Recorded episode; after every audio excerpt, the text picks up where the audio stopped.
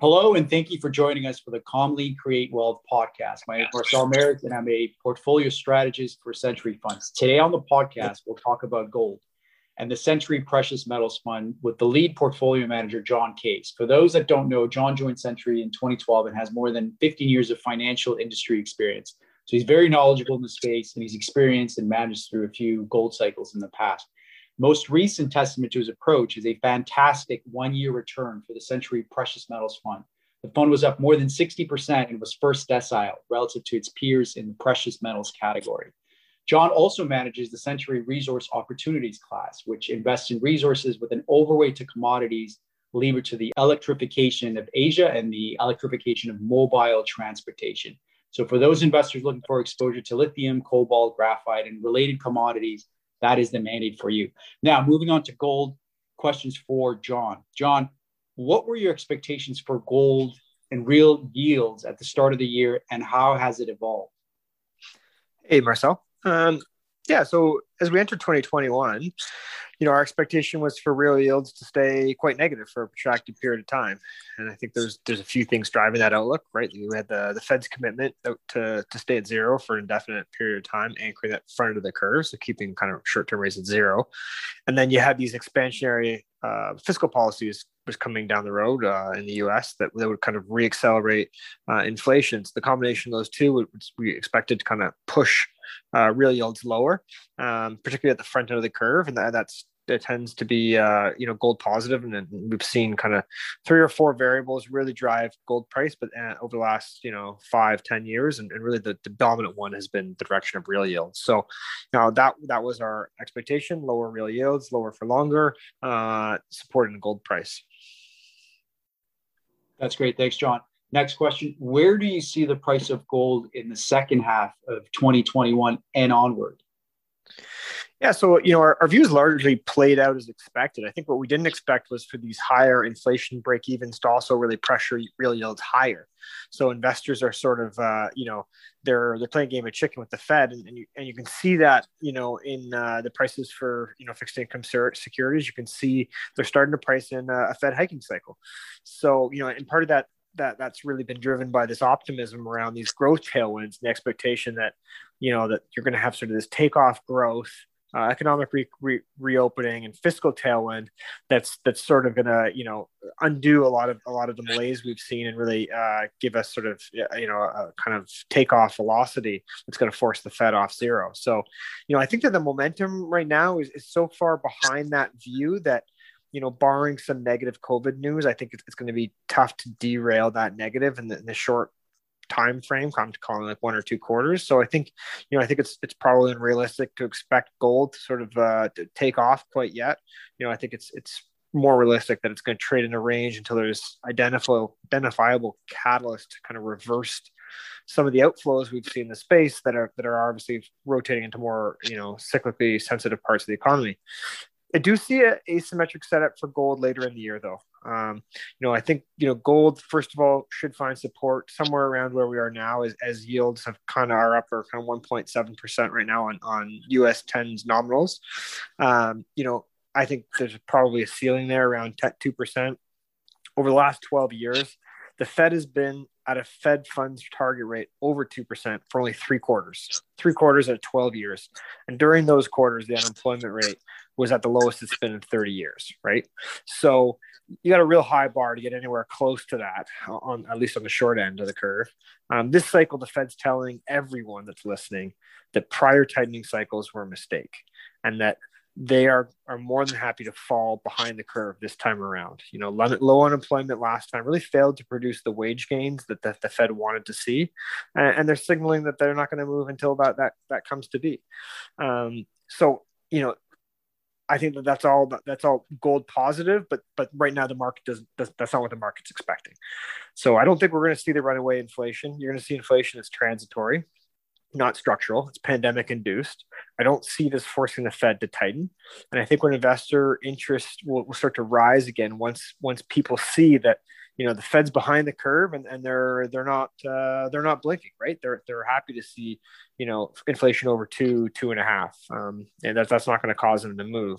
And that's certainly what they're telegraphing. So, you know, I think by Q4, people will start to come around to that view and, and some enthusiasm for gold will, will pick back up and, and, and we'll put it at a bottom. And this, what I think is more of a, like a cyclical sell off rather than kind of a structural, you know, erosion of, of, of the gold narrative. But I think until then, it's, it's, it's time to play defense in gold for the next couple of quarters. That's great, John. That's that's real, real good context. And and just lastly, how is the Sentry Precious Metals Fund positioned given your outlook framework? And can you share a few stock ideas and why you like them? Sure. Uh, so given you my outlook for a few quarters, and in that context, right, we're expecting flat to range bound prices. Uh, we're trying to build a portfolio that's focused on uh, accomplishing a few things. The first thing is, is we're focused on names that have self help. So names that don't require a higher gold price to drive the share price higher. Um, you know, one such name would be uh, K92 Mining, a large position in our fund.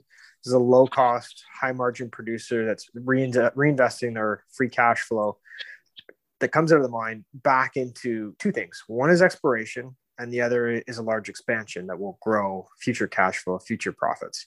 Um, the outcome of both of those uh, hold the potential to grow the value per share much, much higher right? So so the gold price doesn't really affect our thesis. You know, a flat gold price doesn't really impinge on the ability for this company to drive value per share higher, um, so long as the company can execute on those two things, which we think they will. Uh, the second name would be Artemis, also a top five uh, position in the fund. Um, you know, if you went to see our, our quarterly holdings, um, Artemis Gold is a developer in Canada. Um, kind of unique position for us because we don't invest in developers usually. Um, do the kind of balance of risk reward uh, the the the reward on this one's compelling though, right? It's very rare that you see a valuation for a high quality company um, as depressed as is for Artemis, or, or have, have such a, a, wide gap between what we think is value and the share price. Um, you layer on the risk element. You know, this is a company that's got a track record of execution, and that's really the most important variable for a developer is is getting through that construction period um, on time and on budget management's got a, got a track record on project development. And you know we think as they execute over the next two and a half years we think the share price you know as as they de-risk this asset something we call risk transition which as a company sort of advances from development into production the share price re-rates higher as the discount rate investors ascribe to the company drops so that's that's the value proposition of holding a developer in, into production, and you incur some risk on whether or not the company can can properly execute on that. So we think they can, and we see value as kind of 13 14 dollars versus the five dollar share price. Um, all we have to do is sit around and wait for two and a half years, and and, and we make you know what we, we expect to make 100 150 percent return on investment over a few years. So that's the kind of opportunity that we're looking for, and a flat gold price doesn't really hold them back. Um, so those are the those are kind of two ideas um, that kind of fit into that self help uh, category. Um, another category of names that we're looking to populate in the portfolio is low beta, high liquidity, given given our outlook on the gold price for next two quarters. So, uh, you know, fitting into that category, I put royalty names. Um, you know, these are highly liquid, uh, high margin um, companies, low risk, lower beta. That would be around 15% of the portfolio at the moment. And lastly, you know, we want names in the portfolio with low operating leverage. So uh, very low cost, high margin, gives them less sensitivity to changes in gold price. Um, so lowers the volatility, at least the fundamental volatility. Uh, high cost producers, you know, are the names that that we want to avoid. Those are the names that tend to get beat up in periods when investment capital is scarce, which it seems like we're going into in the gold space right now. Even if the gold price is still high enough to generate free cash flow, you know, at these gold prices, you know, the, the industry is, is, as healthy as I've ever seen it, right? I mean, almost all mining companies are making uh, free cash flow hands over fist at $1,700 gold price. But even, even with that being the case, when, when capital is flowing out of the space, people don't care if they're generating free cash flow. So, so the high cost guys will still see their shares derate, even though they have healthy businesses. So, um, you know, you tend to see that investor investor preference gravitate towards the highest quality names. You know, when the tide's going out, um, and so you know we've gotten ahead of that and and and and allocated within our portfolio accordingly. That's great, John. That's a great recap and positioning of your of your fund. Uh, so thank you for joining us today. We appreciate your bottom up insights.